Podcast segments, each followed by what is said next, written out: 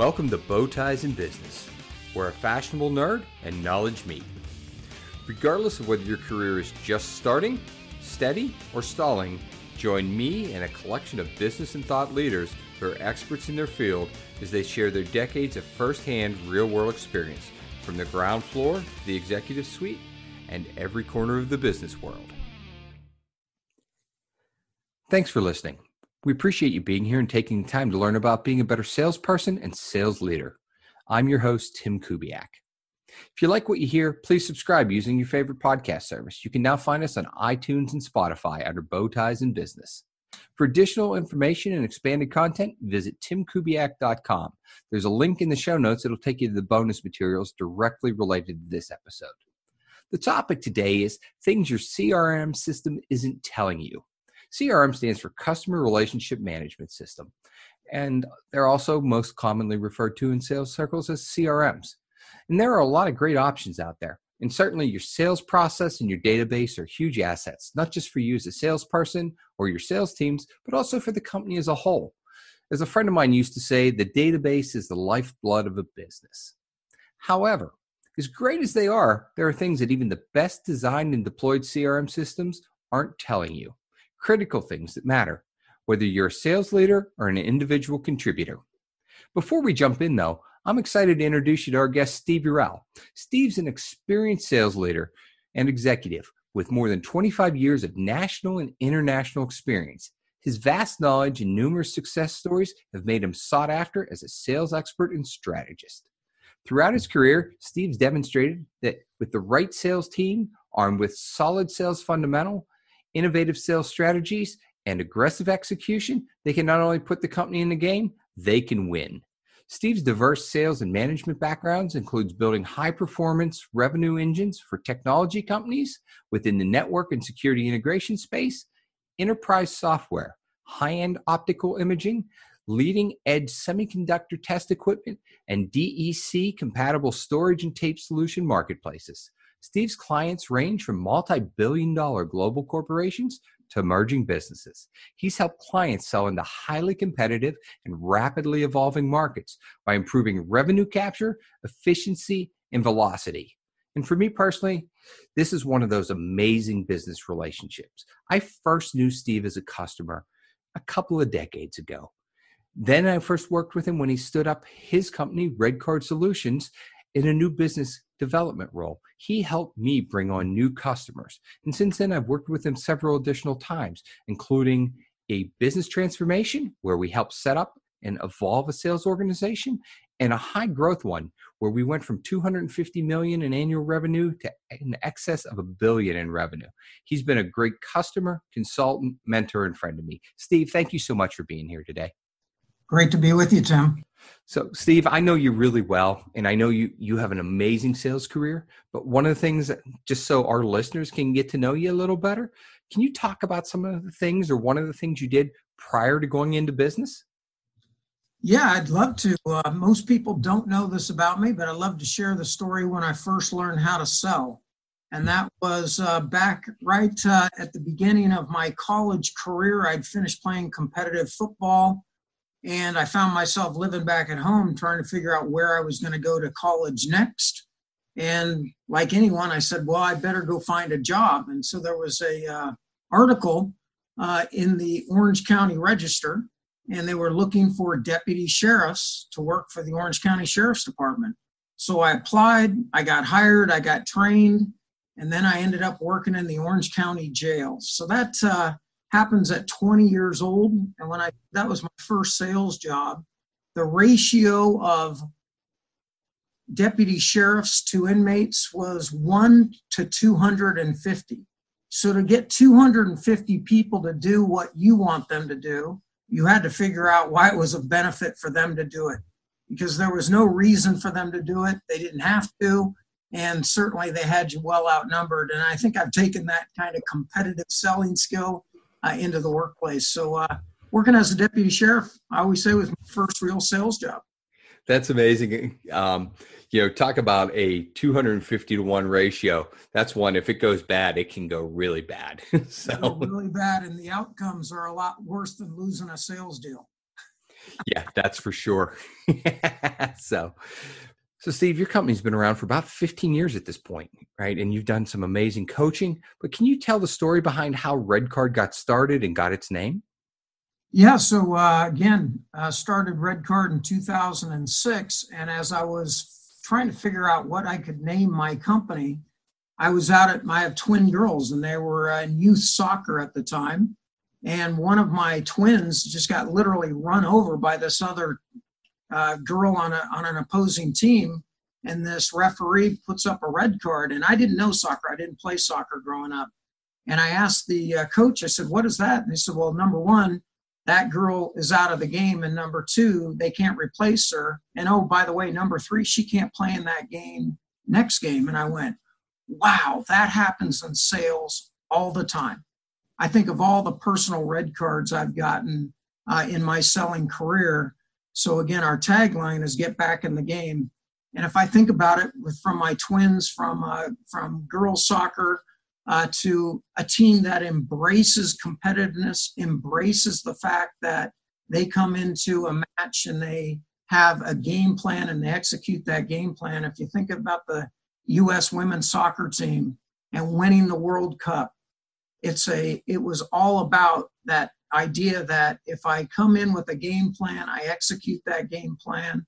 By the way, I can even get a red card, but I'm going to prepare that if I do get a red card, it's not going to knock me out of the game. So, Red Card Solutions and our tagline, Get Back in the Game, all from seeing my girls get a red card uh, when they were in youth soccer. that is great. What a fantastic way to come up with your company name.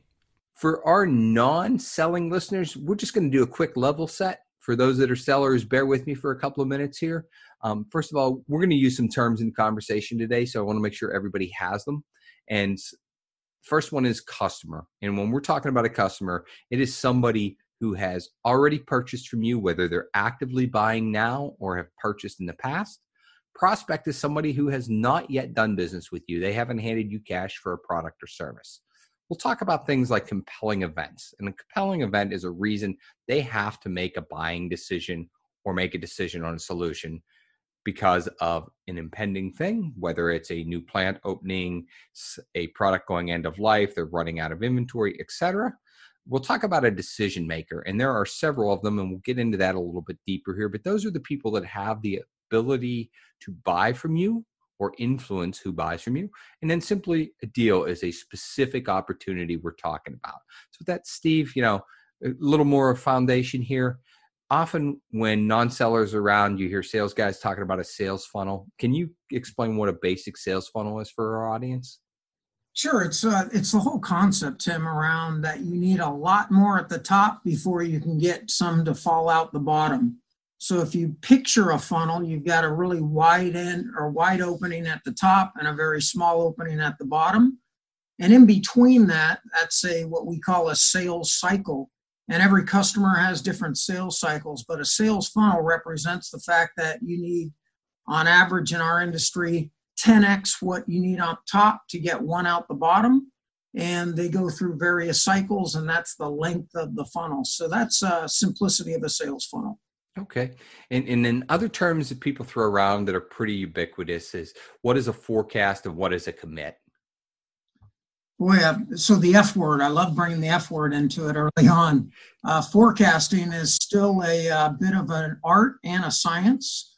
And forecasting simply means can I forecast, much like the weather, what's going to happen today, what's going to happen tomorrow, and what's going to happen even two or three or four days out. In sales, forecast is what's going to happen today.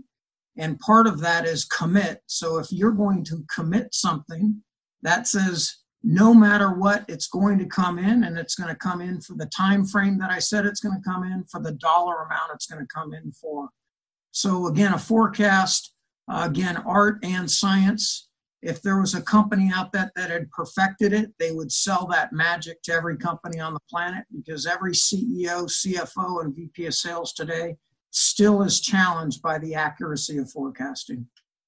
And that's a really good point. So one of the things that happens with the forecast is inventory planning, product availability, use of capital, making sure that your employer has the credit lines, capital, and whatnot in place to deliver on the customer need.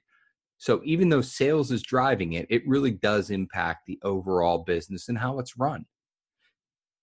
So with that, let's jump into CRM. We're just going to shorten it here. Um, you know, um, why do companies have CRM systems, and what are the benefits that they offer?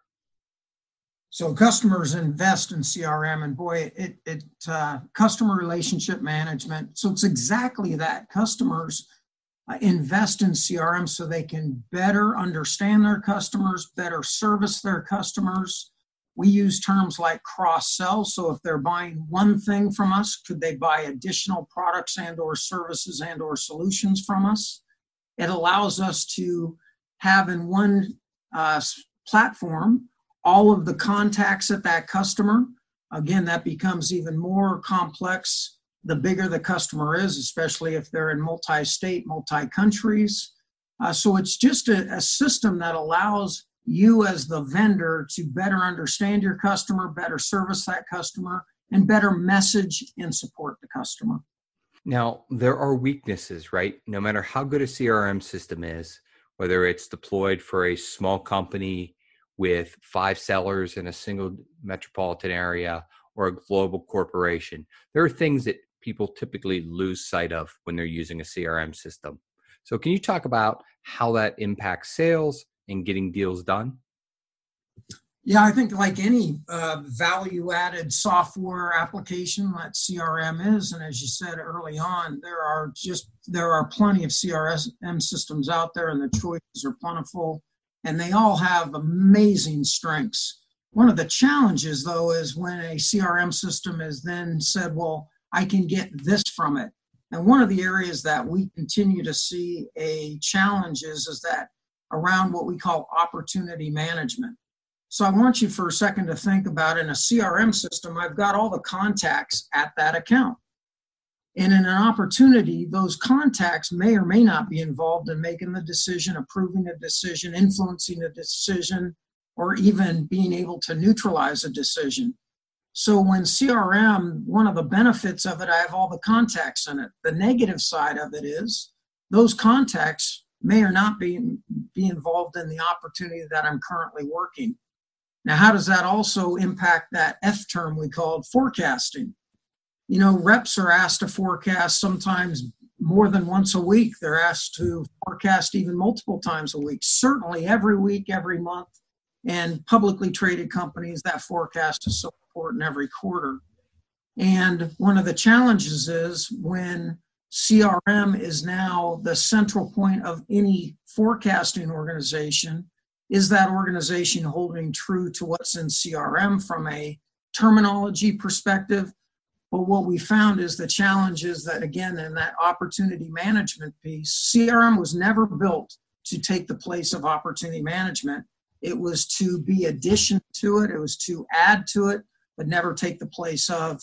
And some of the challenges that we continue to see, as you said, from a five person selling organization to thousand person selling organization is where they are asking it to become also the opportunity management platform for a company. So, so that's a really good point. So, CRM is typically an overarching system used by a company. They may be putting specific information into it. Certainly, marketing often integrates the CRM for the marketing messages. But when it comes to actual selling, the CRM system doesn't really help the salesperson understand. Keep me honest here: the nature of the deal and who the decision makers are. Right? Yeah, one of the the again, benefits of a CRM system is you are capturing all those contacts. The, the limitations, though, is for that opportunity. So a single sales opportunity, can, I'm asked to pick out of those people that I've got in CRM, what role are they playing? And quite honestly, uh, we may not be able to pick from that list of people that are in the CRM system. So that's issue number one. Who are the people involved? It's also a competitive game of sales that we play. So we rarely work with companies that have no competition in their business model.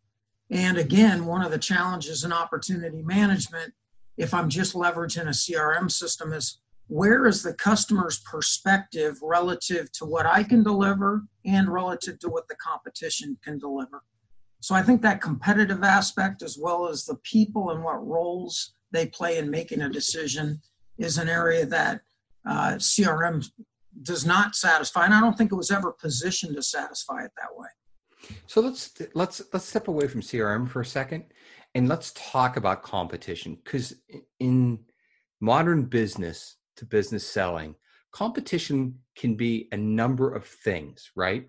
So you could be selling a like for like product against another person who is essentially a reseller, if you will, of the same solution. And it might be identical down to literally the part number level and the feature sets are identical. Or you could be selling against a competitive brand. And when you talk about opportunity management, does that change your approach when you're looking at doing a deal and how you position yourself? Absolutely. I think, you know, uh, again, like you said, uh, there are direct competitors out there. So they sell the exact same widget.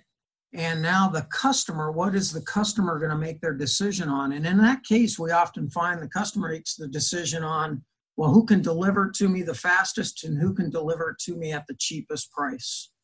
And that's a like for like type competitor. There's indirect competitors, and that is that they can solve the solution to the customer problem uniquely with their own product set. Yet there's still competitive nature in that. And it doesn't take into account, it doesn't take away the fact that I've got to be good on delivery, I've got to be good on price, but I also have other attributes that a customer may, may be looking for. And again, back to the CRM piece of it, that is not captured at an opportunity management level in CRM because that takes an awful lot of thinking from a sales organization relative to what a customer needs. So, Steve, you know, if we're looking at modern selling, modern opportunities, the competitive nature of the landscape here, what's your advice to get people to be able to truly compete there?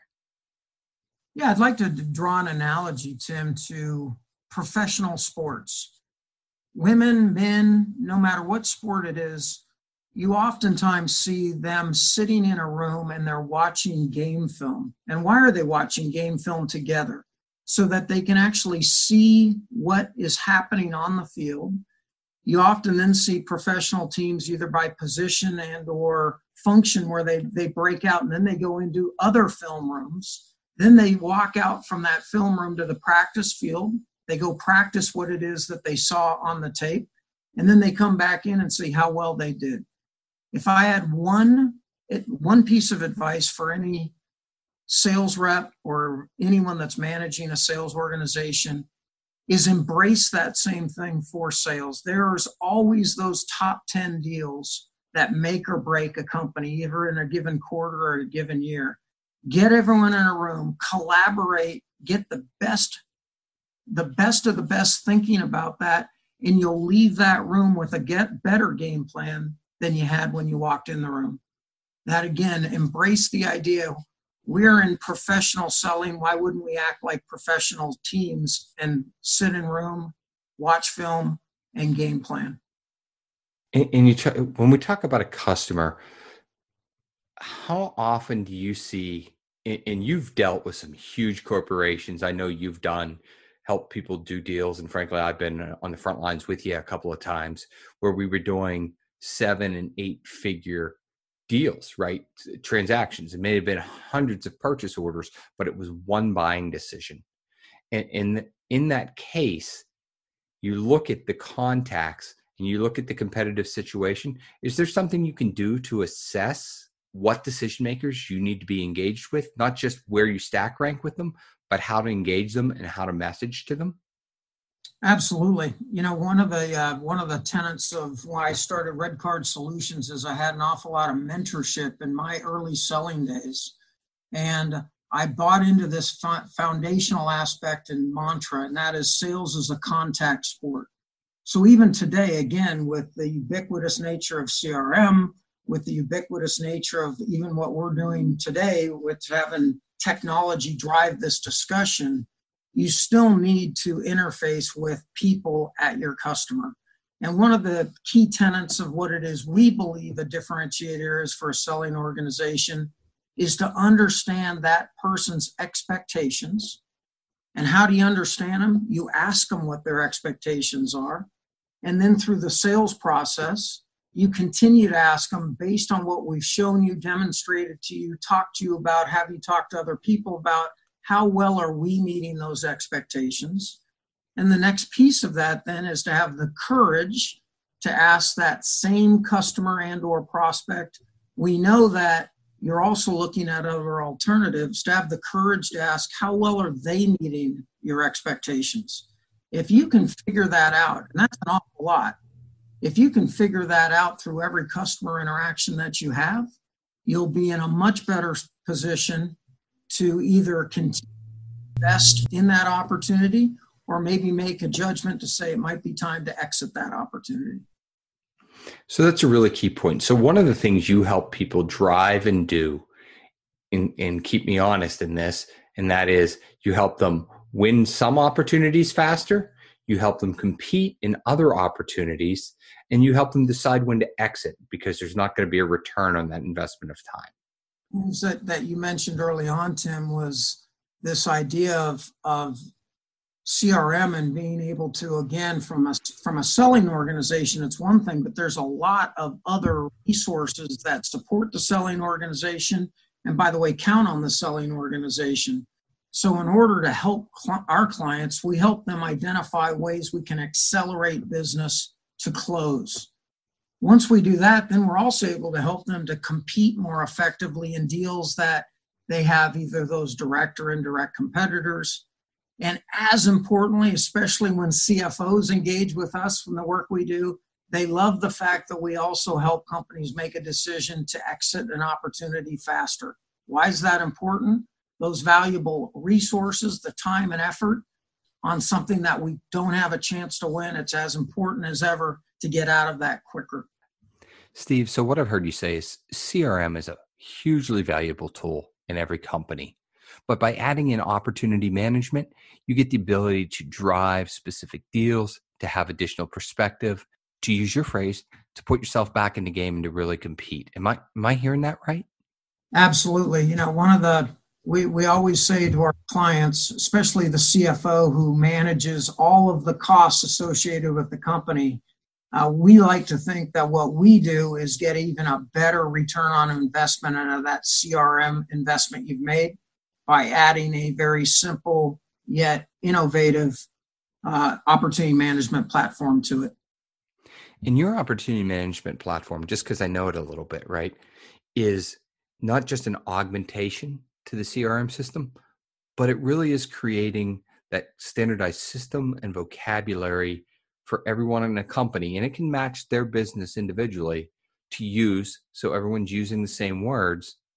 But then it also goes through and to your point it's adding value because it is driving you into where deals can be won or deals can be competed against is that right absolutely you know again the the tenet of crm is a collaboration and to be able to if i'm in london and you happen to be in st louis and i happen to be out here in california we can actually review anything across the globe through our CRM. We leverage that by being able to now look at an opportunity agnostic to any kind of methodology that's out there and say, how can we now collaborate?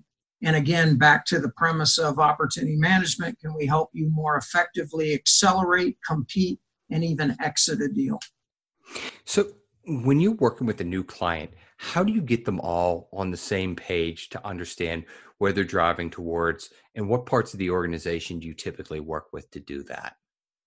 Number one we find out much like we're saying uh, every seller we're inquisitive. And there's a lot of companies out there that actually have an opportunity management platform that they feel is working for them if they believe that they are having opportunities that continue to slip quarter to quarter month to month if they're continuing to find that their hit rate or their win rate it used to be one out of three, now it's one out of four. Or if they're finding that they're just putting a ton of resources after that same opportunity that never closes, then they would want to engage with us because again, our our we use the acronym ACE. We help accelerate, we help you figure out how to better compete, and we help you to very quickly determine should I exit an opportunity. So we only engage in customer with customers that seem to have a challenge with either again their opportunity to close business in the time frame that they said they could.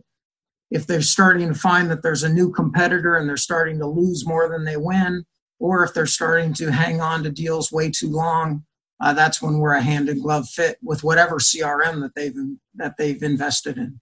You hit on some key points there. So often companies look at sales as almost a standalone silo, right? And we talked about the impact on cash flow and inventories and everything else earlier. But as you look at this, you know, one of the things many non salespeople may not realize is the CFO, the VP of finance, that entire part of the business is as critical to being able to make the sale as anyone. And this your system and some of what you've built helps get them on board because it gives them clear understanding of what's there and where the engagement is and whatnot. But the other piece I think if we look at is that it's incorporating more tools in the tool bag, so to speak, by bringing them into the conversation in a consistent way. That's something we haven't really talked about yet is one of the things that you do is help people have the same sales vocabulary across the organization and in a unique way that fits them. But how does that help accelerate when they're going to win a deal or decide to compete? Yeah, you bring up a really good point, and that is we believe, just like CRM, that one of the, the fundamental benefits of CRM is to get cross functional collaboration in a company. And when now we talk about how do we also leverage CRM, is if we've identified, for example, that a CFO from our customer is going to be part of an opportunity that we're trying to win, we want to engage our own CFO.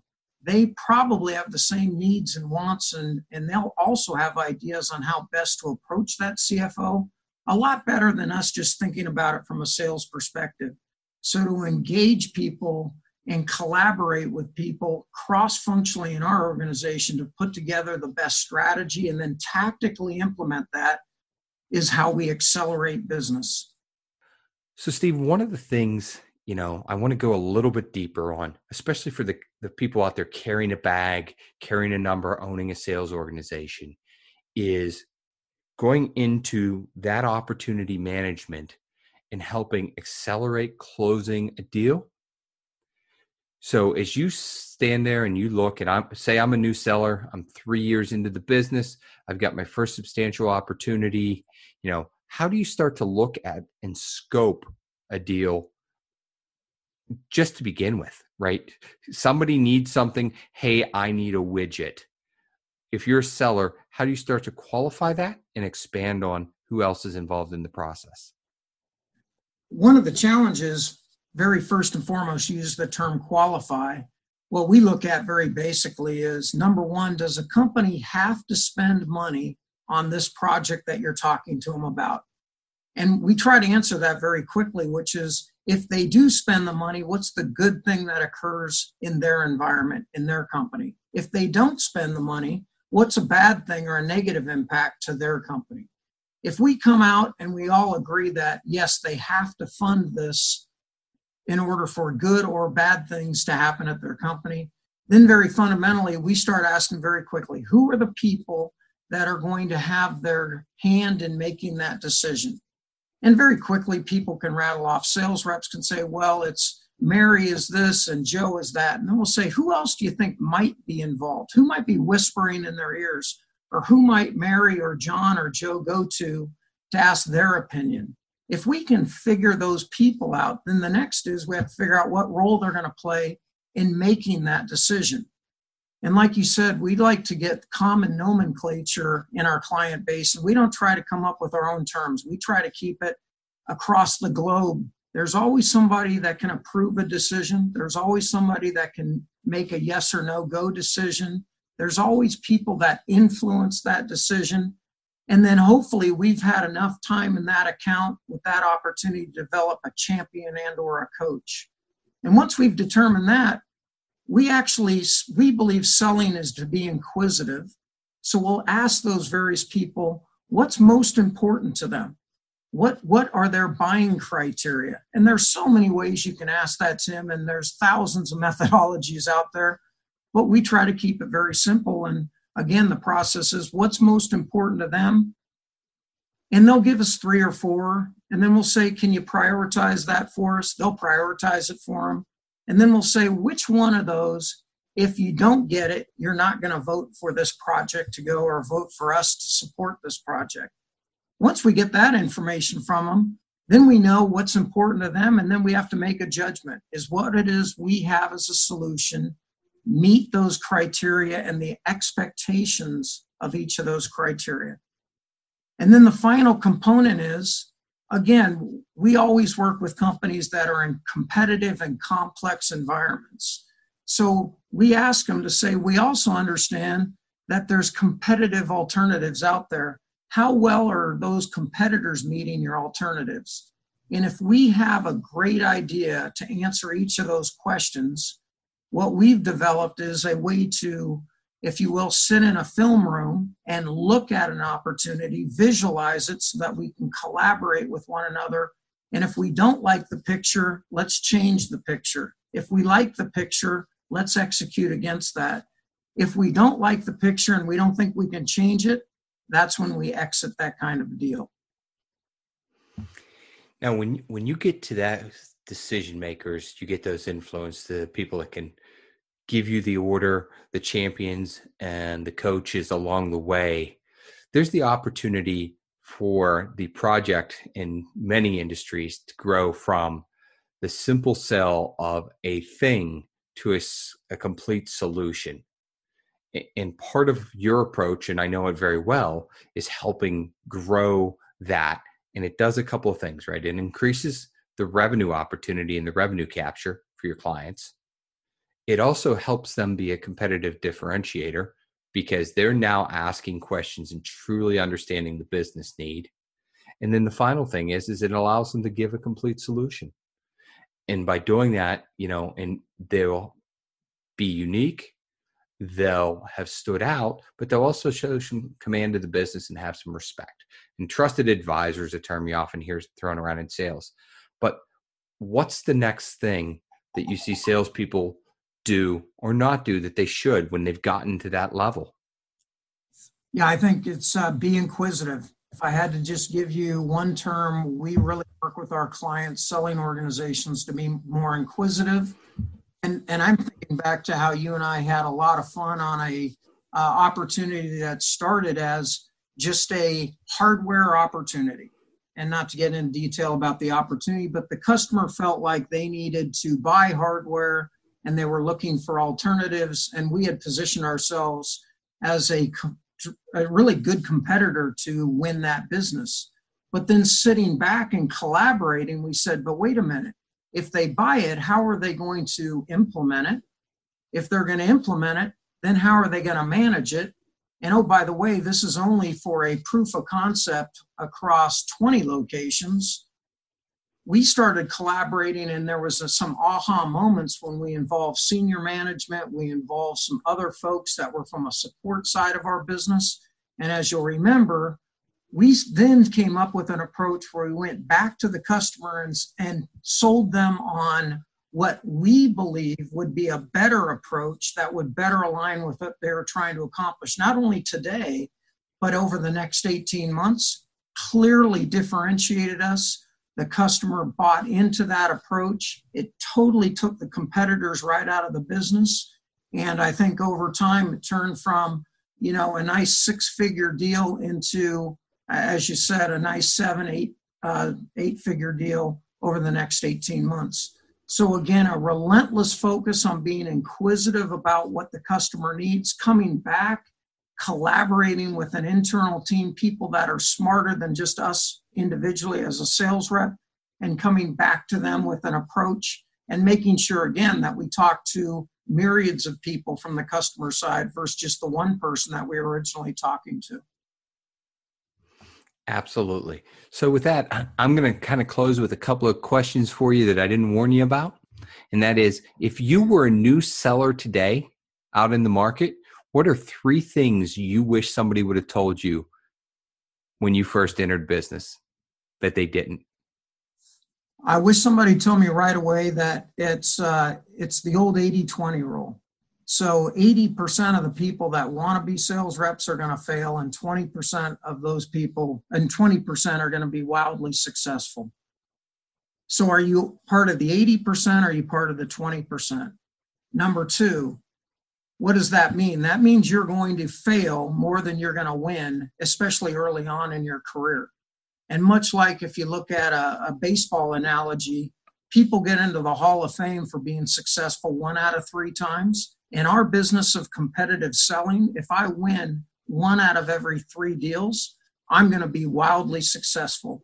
And then the last thing would be what a great, great career to have when you learn not only the art, but the science of selling. And at the end of the day, if you always wake up with integrity to take care of your customer problems, no matter what it is you're selling, you'll have a, a wildly successful career and you'll be part of that 20%, not part of the 80. Couldn't agree more, right? And so many people enter sales by accident, and those are some of the greatest performers. Um, so my last question for you today is competitive world we've talked about understanding everything in the process we've talked about tracking opportunities and closing revenue quicker as well as competing in new places and knowing when to walk away if you're a sales leader, whether it's a director or VP, EVP, or chief revenue officer, what are three things that they need to be aware of in today's market conditions to be more successful as sales leaders? That again, there's so much out there uh, talking about how customers are already making decisions before they ever see any sales rep. And I've seen stats as high as 70% of their decision making is done before they ever engage with any sales rep. Well, much like in football, if you get into the red zone, the teams that win Super Bowls are the ones that score touchdowns in the red zone. So if I was a director or a VP of sales or CRO, I would I would remember the fact that selling still is a contact sport. It's all about being more effective in that red zone, that 30% that takes that deal from qualified all the way from proposed to closed and completed.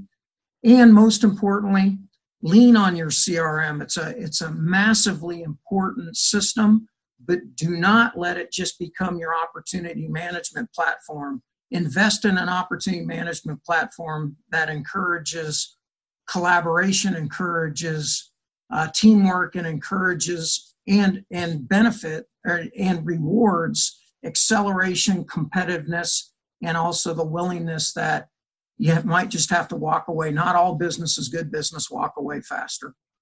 Boy, that's a key point, right? So many. It's sometimes the deals you decide not to do that are more important than the ones you decide to do. Yeah, and if, if I could give you a closing thought on that, I have yet to meet a sales rep that can't didn't believe they could win a deal any deal, if they are part of that 20%, they can figure out a way to win it. It takes somebody else, it takes somebody on the selling team, it takes an executive, it takes a functional when you're looking at it and they're unbiased to give that high performing sales rep that aha moment of, I don't think we can win this. What do you think? And what I found is that high performing reps really, really do uh, appreciate that kind of candidness. And that's what we try to work with our clients on. A high performing rep has never seen a deal they can't win. But when they look at it and they get some good, candid, and honest and honest feedback from people that aren't in the deal with them, they'll embrace it. And like you just said, I can go win a lot more deals that I'm I'm competitively uh, positioned to win than deals that I'm not competitively positioned to win. And and oftentimes it takes other people to help you see that. That is a powerful closing point. So with that, everyone, thank you for the time today. Um, just a couple of things as we wrap up here. If you have a sales challenge, whether it's personal and you're an individual contributor, or it's a team you run or even a business you own, we're happy to talk to you about it. So you can find Steve at redcard-solutions.com and check him and his team out. They're incredible. Like I said in the opening, I've worked with them for close to 20 years. If you reach out to them, do tell them you heard about us here.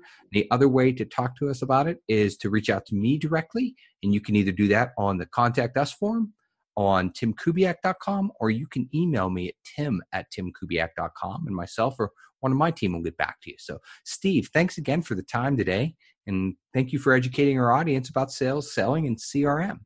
Really appreciate it and excited to uh, work with you, Tim. You've been a great customer, been a great partner, and been, you were a great sales rep, as you said, when you were calling on me 20 years ago. And a bad influence. You left that part out. Thanks again for listening, and we hope you've enjoyed this episode. We put out fresh content every Tuesday. If you like what you heard, please subscribe, tell your friends, and share on your own social media accounts. Want us to see what you have to say? It's a BYOB kind of party. Bring your own bow tie. So hashtag bring your own bow tie. Our listeners are important to us. After all, it's you we create this content for. With that in mind, we're doing a mailbag episode once a quarter. If you have suggestions, ideas, or questions you'd like answered, email us at mailbag at bowtiesandbusiness.com. This show is produced, edited, and researched by Courtney Kubiak with the help of her rescue dogs, Tequila Rose and Rooney.